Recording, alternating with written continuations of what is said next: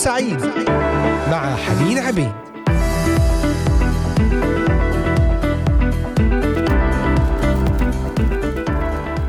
أهلا وسهلا أحبائي المستمعين مستمعي إذاعة صوت الأمل في هذا اللقاء الجديد وبرنامج نهاركم سعيد معي حنين عبيد.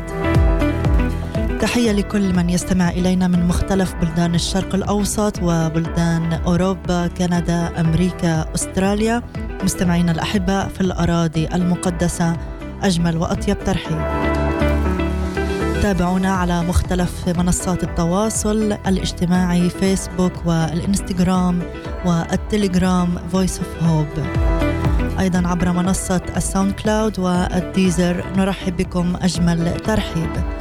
تابعونا من خلال قناة اليوتيوب إذاعة صوت الأمل بث مباشر وعلى تطبيقات الهواتف النقالة. Voice of Hope Middle East موضوع حلقتنا اليوم عن الخفاء. الخفاء. ونبدأ بهذه القراءة من الكتاب المقدس أقوال الرب يسوع المسيح في إنجيل متى الأصحاح الخامس أو السادس. الأصحاح السادس من الآية الأولى. احترزوا أن تصنعوا صدقتكم قدام الناس لكي ينظروكم وإلا ليس لكم أجر عند أبيكم الذي في السماوات. فمتى صنعت صدقة فلا تصوت قدامك بالبوق كما يفعل المراؤون في المجامع وفي الأزقة لكي يمجدوا من الناس. الحق أقول لكم إنهم قد استوفوا أجرهم. وأما أنت فمتى صنعت صدقة فلا تعرف شمالك ما تفعل يمينك لكي تكون صدقتك في الخفاء. فأبوك الذي يرى في الخفاء هو يجازيك علانيه أبوك الذي يرى بالخفاء. يسعى الكثير من الناس إلى كسب المديح والثقة والثناء. وقد يدفعهم ذلك إلى انتهاج أسلوب حياة مزيف. فيفعلون أشياء كثيرة ليست من صميم إرادتهم بل يعملونها لجذب الأنظار إليهم ولسماع كلمات المديح واكتساب السمعة الحسنة التي لا يستحقونها وهم على الجانب الآخر يخفون إرادتهم ومشاعرهم الحقيقية.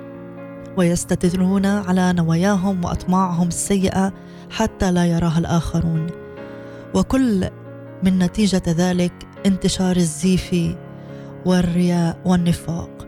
وأصبحت التعاملات بين البشر تقوم على صلاح زائف معلن وشر حقيقي مستتر. وقد واجه المسيح بشدة هذا الزيف وادان المنافقين والمدعين الذين يخدعون البشر. وكثيرا ما وبخ الفريسيين على مظاهر التدين غير الحقيقية التي يحرصون على الظهور بها لينالوا استحسان الناس. وشبههم بالقبور المبيضة من الخارج والتي تخفي داخلها تشوهات الموت. هذه أو هذا الجزء هو جزء من الموعظة عن الجبل الذي تكلم بها يسوع موعظة تناولت ثلاث إصحاحات من إنجيل متى الإصحاح الخامس والسادس والسابع. وفي هذا الجزء عن الخفاء يدعو المسيح تابعيه إلى نبذ الرياء والنفاق والزيف والإدعاء والتظاهر من أجل إرضاء الناس ويدعوهم إلى تقديم صدقات وعبادات لإرضاء الله الذي يرى في الخفاء ويمنح الجزاء. الله يرى في الخفاء ويمنح الجزاء. تعريفات الخفاء. ما هي؟ الخفاء ضد العلن والعلن هو تعمد لإظهار ومجاهرة الإعلان. الشيء الخفي هو الشيء الباطن والسري وغير المكشوف والمكتوم والمغطى والمستور الذي لا نراه ولا نسمعه ولا ندركه بحواسنا الظاهرية. وقد يكون الشيء الخفي جسما ماديا أو امرا معنويا فقد يكون خبيئة أو كنزا أو أي شيء حرص أصحابه على إخفائه خشية تضييعه. أو قد يكون سرا حرص أصحابه على إخفائه خشية ضيوعه وانتشاره. فالخفاء يشير إلى الرغبة في بقاء شيء ما في دائرة السر والحرص على عدم اطلاع الغير عليه. والرياء لغة هو أن يتراءى الإنسان بخلاف ما يبطن. وكأن يظهر الصداقة ويبطن العداوة أو يظهر الإيمان ويبطن عدم الإيمان أو يظهر منتصف الصلاح والخير. والحقيقة تكون غير ذلك. كلمة رياء مأخوذة من الكلمة الأصلية اليونانية وتعني الممثل الذي يتقمص شخصيات غير شخصيته ويضع أقنعة على وجهه لإخفاء الحقيقة. استخدمت الكلمة مجازيا للدلالة على شخص يلعب دورا في الحياة يبدو فيه أفضل من حقيقته فيدعي الصلاح وهو ليس صالحا وهذا هو المعنى التي استخدمت به الكلمة في العهد الجديد فهي تدل على الخداع والنفاق وادعاء التقوى على غير الحقيقة. هذا هو تعريف الخفاء والرياء. هذه التعريفات كمقدمة لنبتدئ فيها حلقتنا في هذا اليوم. ما هو العمل في الخفاء في الكتاب المقدس؟ سنعرف ذلك بعد هذا الفاصل. سنستمع إلى ترنيمة من وسام سامي وهايدي مفيد. مش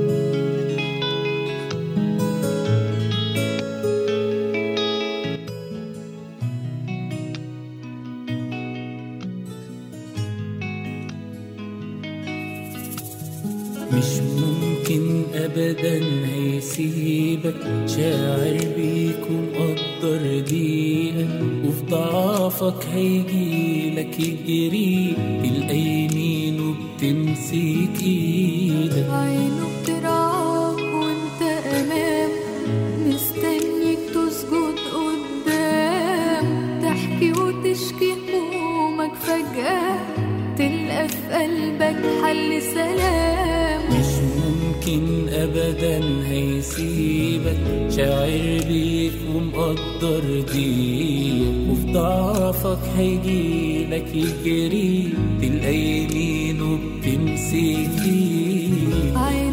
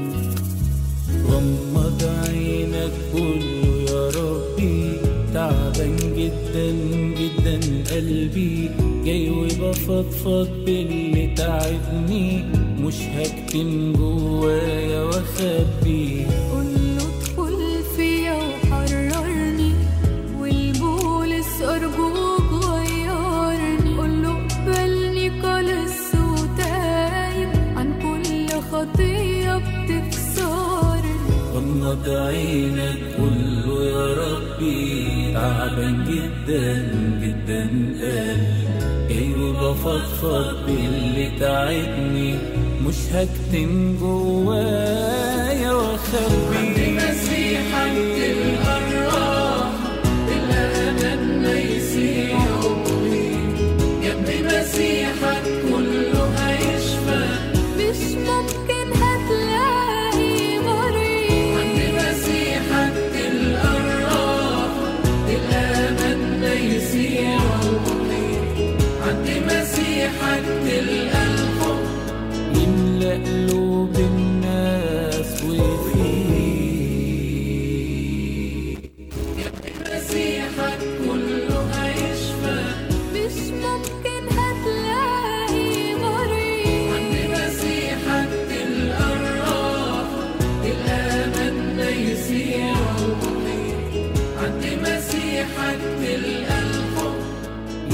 قلوب الناس وفيه أنتم تستمعون الآن لبرنامج نهاركم سعيد مع حنين عبيد.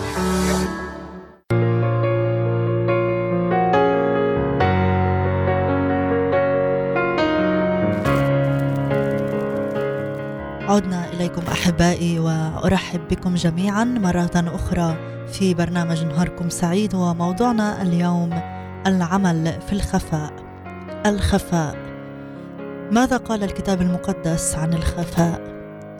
هذا الاصطلاح العمل في الخفاء أصبح اصطلاحا معاصرا يشير إلى عمل الخير بالخفاء بدون إعلان وذلك من باب السمو الأخلاقي أو طلب المكافأة والمجازاة من الله. ولكن العمل في الخفاء له مضامين أخرى أكثر عمومية من ذلك. فكثير من أعمال الشر تقترف في الظلام. أيضا لكي تخفى عن عيون المراقبين. ومنذ خليقة العالم منذ أن أخطأ آدم وحواء واختبأا من وجه الإله في وسط شجر الجنة مع أنهما فعلا عملا العصيان علنا إلا أنهما أحسا به فأخفيا نفسيهما. وكان هذا التصرف يشير إلى قصور الوعي البشري الذي يظن أن الله لا يرى في الخفاء. الله يرى في الخفاء. الله يرى حتى الأمور غير الظاهرة.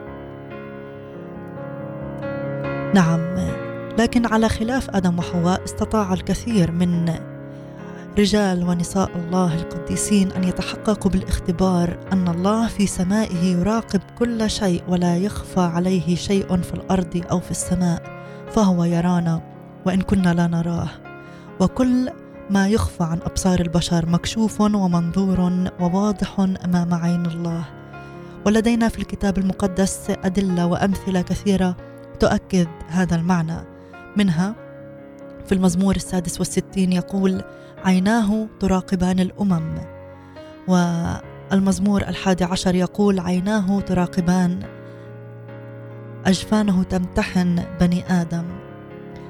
والمزمور المئة والثالث والثلاثون يقول من السماء نظر الرب رأى جميع بني البشر. أرميا الأصحاح السادس عشر يقول لأين عيني على كل طرقهم؟ لم تستتر عن وجهي. والعبرانيين الأصحاح الرابع يقول ليس خليقة غير ظاهرة قدامه بل كل شيء عريان ومكشوف لعيني ذلك الذي معه أمرنا. المزمور المئة والثالث والثلاثون يقول من السماوات نظر الرب رأى جميع بني البشر من مكان سكناه تطلع إلى جميع سكان الأرض المصور قلوبهم جميعا المنتبه إلى كل أعمالهم. الأمثال الإصحاح الخامس عشر يقول في كل مكان عينا الرب مراقبتين الطالحين والصالحين. وأخبار الأيام الأول الأصحاح السادس عشر يقول لأن عيني الرب تجولان في كل الأرض ليتشدد مع الذين قلوبهم كاملة نحوه. وأيوب الأصحاح الثامن والعشرون يقول لأنه هو ينظر إلى أقاصي الأرض تحت كل السماوات يرى وأيوب الأصحاح الحادي والثلاثون يقول أليس هو ينظر طرقي ويحصي جميع خطواتي؟ لأن عينيه على طرق الإنسان وهو يرى كل خطواته. من أجل ذلك فإن فكرة العمل الصالح في الخفاء ليست فقط مجرد فكرة مثالية سامية تعكس بعدا أخلاقيا وسموا أدبيا لمن يقوم بها بل هي عمل روحي يقوم على مبدأ إيماني.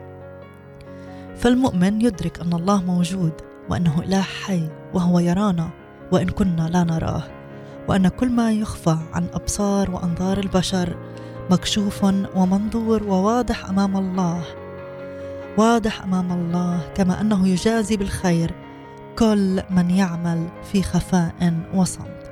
الله العظيم الخالق الذي خلق السماوات والأرض وكل ما فيها يرانا ويرى كل تصرفاتنا وتحركاتنا ويسمع كل أقوالنا. لذلك عمل الخير يجب أن يكون موجها إليه ويرانا حتى ونحن نعمل الشر. لذلك لنراقب أنفسنا ولنراقب دوافعنا ونقول يا رب أنت العظيم وهذا العمل هو لك وأمامك وأنت تعطيني المجازاة. من خلق السماء مع فريق نوستالجيا.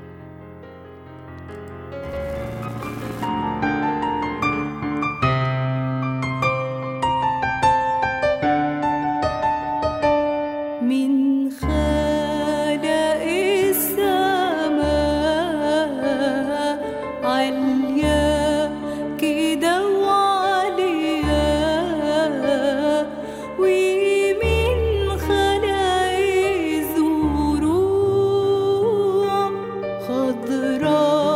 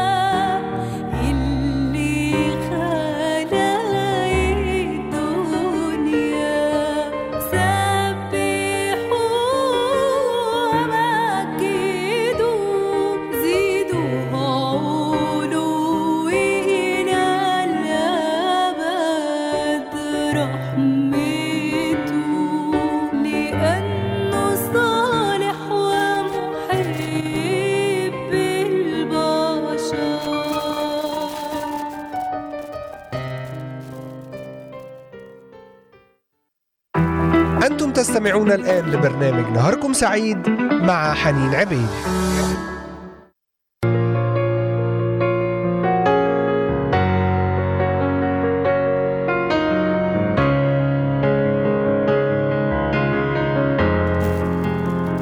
مين خلق السماء؟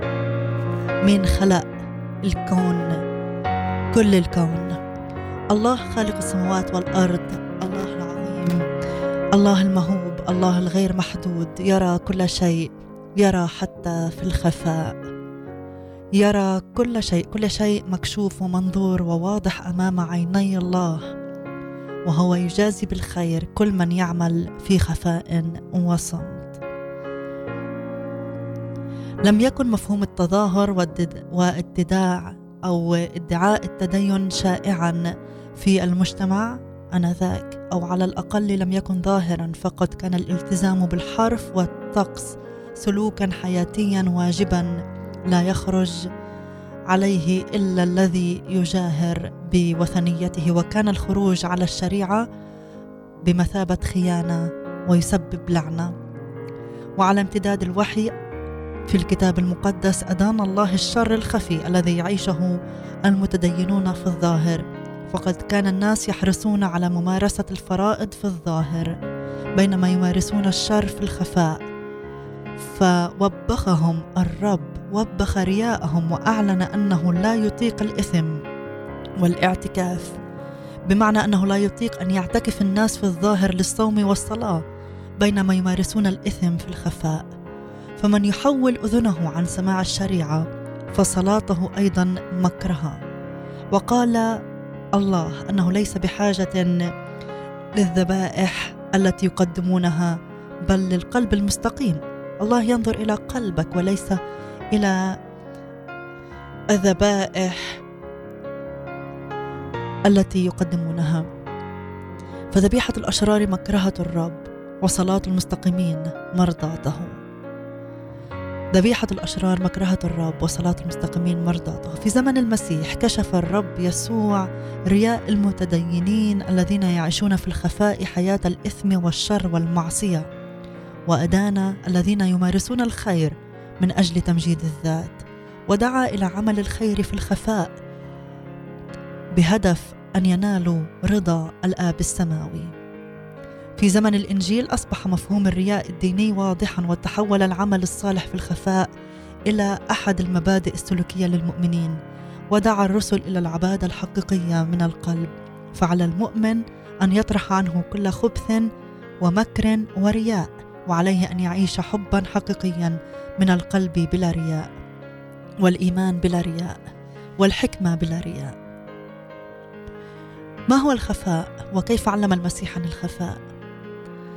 في فترة الحماس الديني وحين قل هذا الحماس وقل الالتزام عند جماهير الشعب في ذلك الوقت بسبب النفوذ والاحتلال الروماني ظهرت جماعات التشدد وهي الفريسيين في وقت المسيح التي لاقت احتراما وتكريما شديدا من العامة بسبب تدينهم الظاهر فأصابتهم الكبرياء الروحية. والترفع على الآخرين وانتشر بينهم الرياء والنفاق والتظاهر بالتدين للحفاظ على صورتهم المكرمة. وظهر ذلك بوضوح في حياة الفريسيين في زمن المسيح فواجههم بشدة وكشف رياءهم ونفاقهم. ودعا تلاميذه إلى العبادة الحق والمقبوله عند الله وهي العبادة من القلب في الخفاء ودون إعلان أو تظاهر. وقال المسيح كلمته القوية والحاسمة في موعظة الجبل. احترزوا من أن تصنعوا صدقتكم قدام الناس لكي ينظروكم وإلا فليس لكم أجر عند أبيك الذي في السماوات.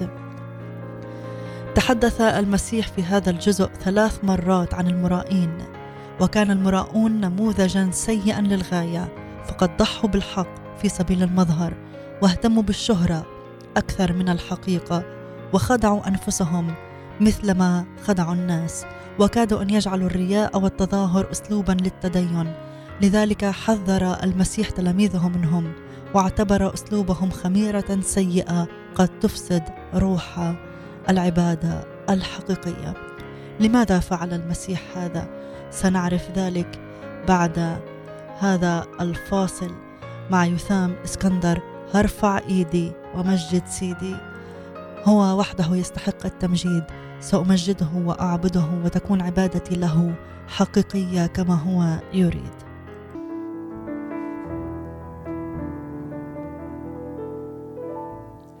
أيها رنم أيها سباح أيها غني له عني تألم عني تجرح ما أقدر اوفي جميله ايها رنم ايها سباح ايها غني له. عني تألم عني تجرح ما أقدر اوفي جميله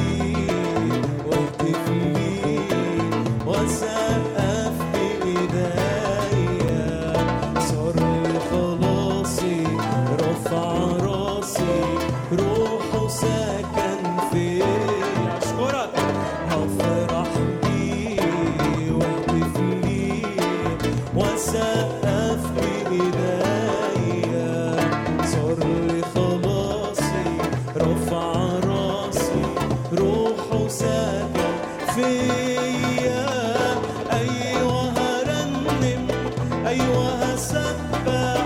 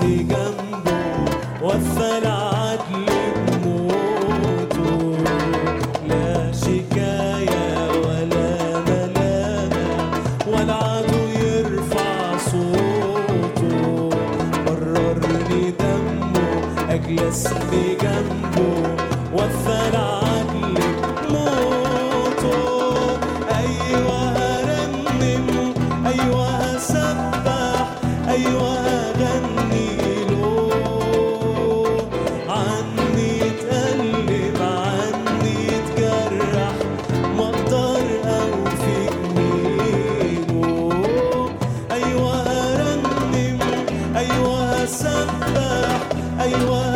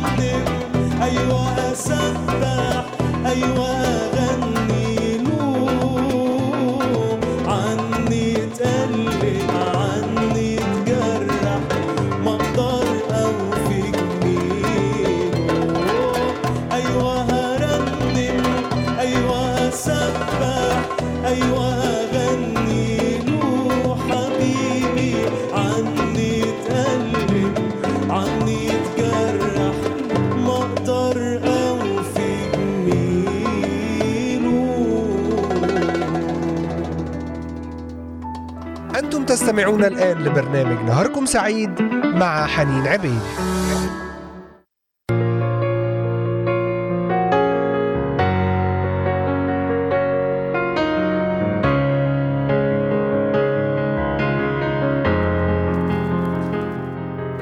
نعم أحبائي عدنا إليكم بعد هذه الترنيمة ونكمل في حديثنا عن موضوع الخفاء.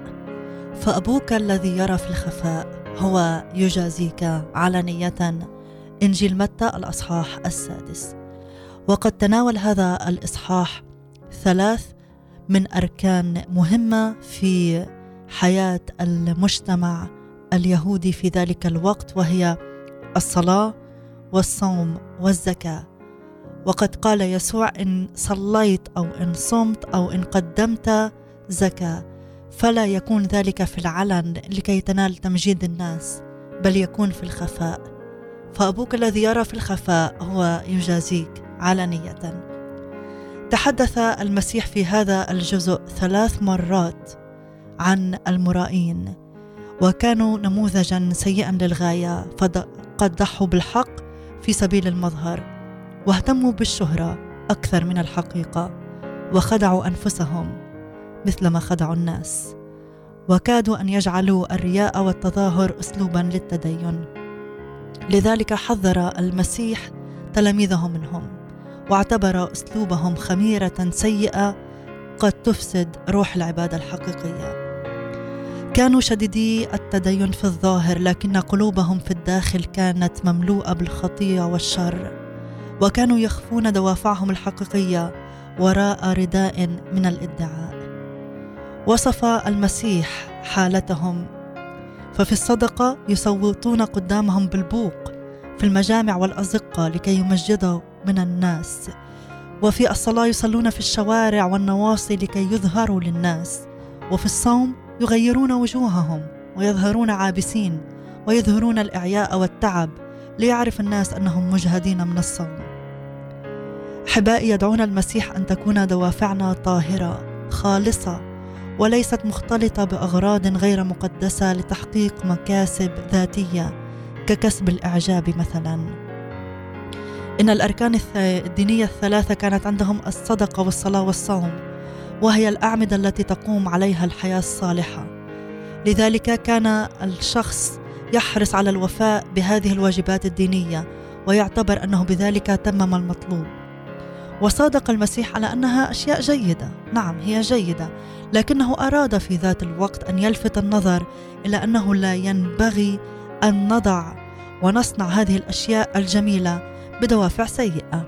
ومن أجل ذلك دعا المسيح سامعيه إلى فحص دوافعهم الحقيقية في هذه الأشياء الثلاثة الصدقة والصلاة والصوم. يجب أن تكون من القلب يجب أن تكون مقدمة للرب. يجب أن تكون في الخفاء ويجب أن تكون من أجل تمجيد الرب وليس لأجل مديح شخصي وليس لأجل غرض شخصي بل لأجل الرب فهو القدوس هو القدوس الذي لا يرضى في الشر وحتى وإن كان في الخفاء حتى لو كان قلبك شرير فالله يمتحن القلب ويعرف خفايا القلب. لذلك قل له يا رب الآن قدس دوافعي وقدس قلبي وقدس نواياي لأعمل الصلاة والصدقة والعطاء الزكاة بدافع محبتي لك ومحبتي للقريب. آمين. أنت قدوس مع فريق الخبر السار.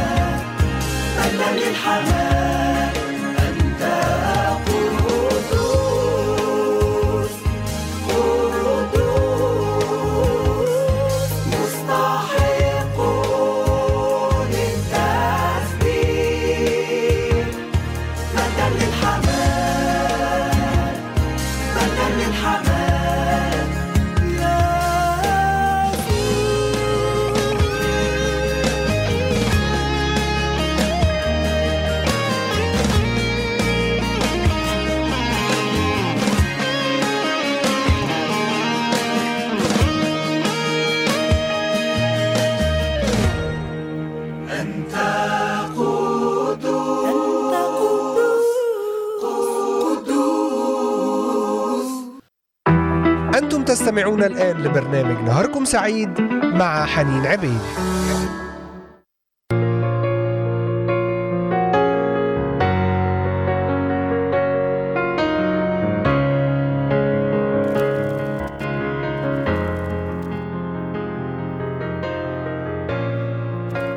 نعم أحبائي عدنا إليكم بعد هذا التأمل من سلسلة خدمات خبزنا اليومي اكد المسيح أن للصدقة والصلاة والصوم اجرا سماويا لكن هذا الأجر لا يتحقق إلا إذا قدمت هذه الأعمال كذبيحة خالصة لإرضاء الرب وليس لإرضاء الناس.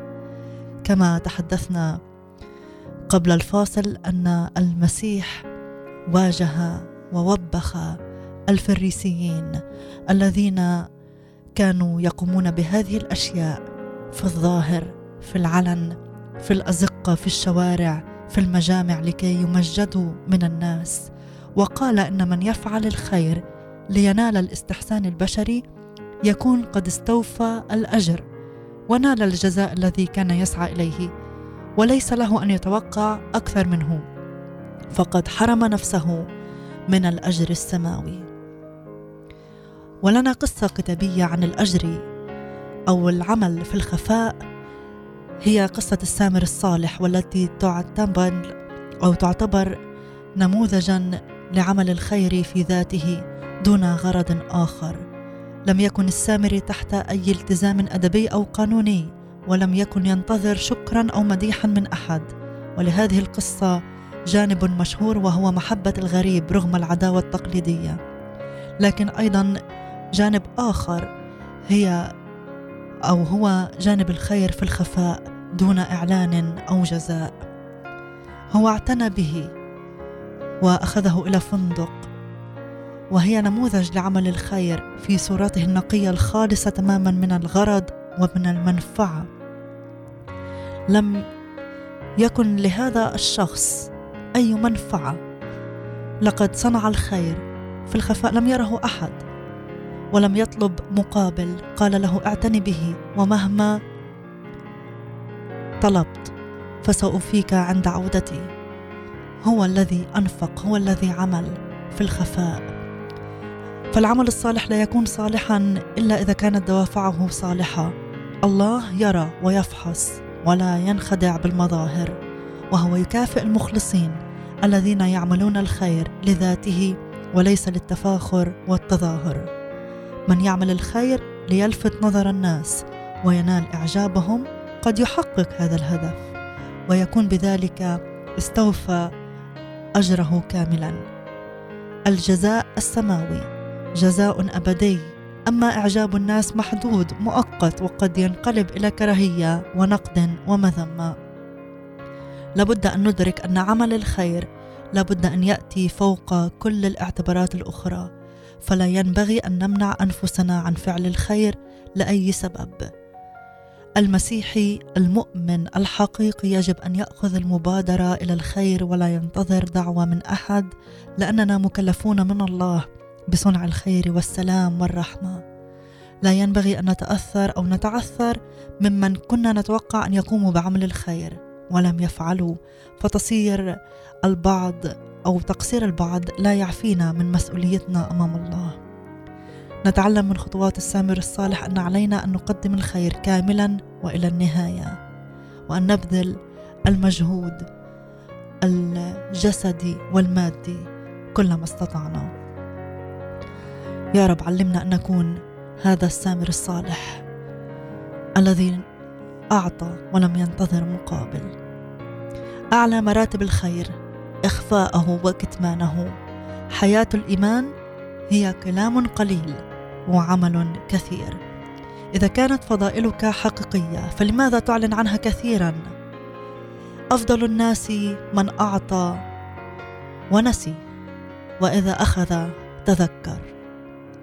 لا يهتم الناس بما تقوله وتظهره بل بما تظهره أعمالك وسلوكك. العمل في الخفاء أقل الفضائل انتشارا وأكثرها ثمارا. سهل أن تؤلف كتاب عن مبادئ الحياة الروحية لكن الأهم أن تسلك حسب هذه المبادئ. أنت تستفيد من أشياء كثيرة يمارسها غيرك في الخفاء. ليس بالضجيج ولا بالصمت فأنت تتقدم في عملك بالعمل الصادق. الدليل إلى السماء هو خطى الأتقياء وليست نصائح المتحدثين المتحدثين ليس بالعمل فقط لكن خطوات عملية. يا رب ساعدني أن لا يكون إيماني بالكلام فقط لكن بالعمل والحق. آمين. لك المجد يا رب. لك المجد والكرامة. أعطني يا رب شوق لمساعدة الآخرين حولي. أعطني يا رب شوق أن أكون مسؤول عن تقديم الخير وأعطي وأساعد وأفعل هذا بسرور وفرح ورغبة حقيقية. وأعمل هذا بالخفاء لك لمجدك لاسمك. آمين. لك المجد يا رب. لك المجد. أحبائي إلى هنا أختتم معكم هذه هذا الجزء من برنامج نهاركم سعيد وحديثنا عن الخفاء. وأشكركم على حسن المتابعة والإصغاء. ونختتم هذا الجزء بترنيمة سامر سامح فكر اللحظة.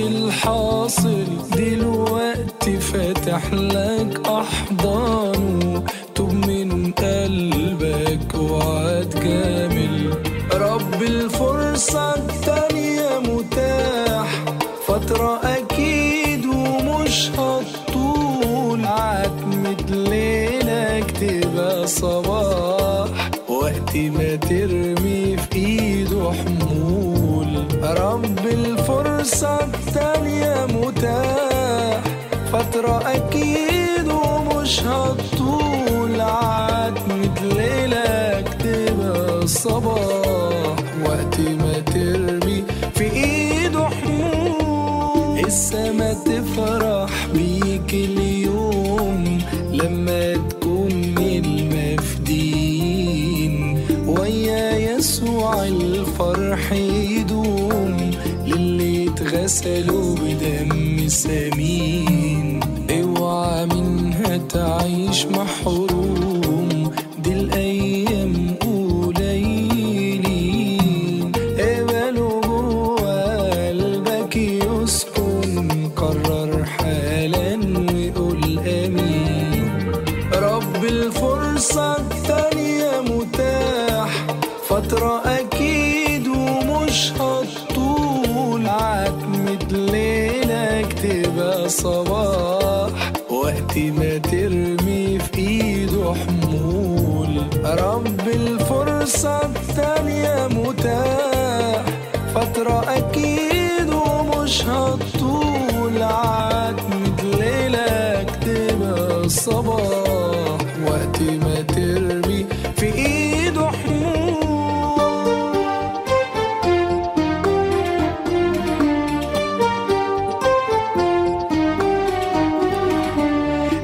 أحكي لك عنه كتير. اللي لأجلك دمه ده سال حربة في جنبه مع المسامير. اتشوه أبرع جمال. مات وقام مع التبرير. قرب لي وارمي الأحمال. وفي الختام أقول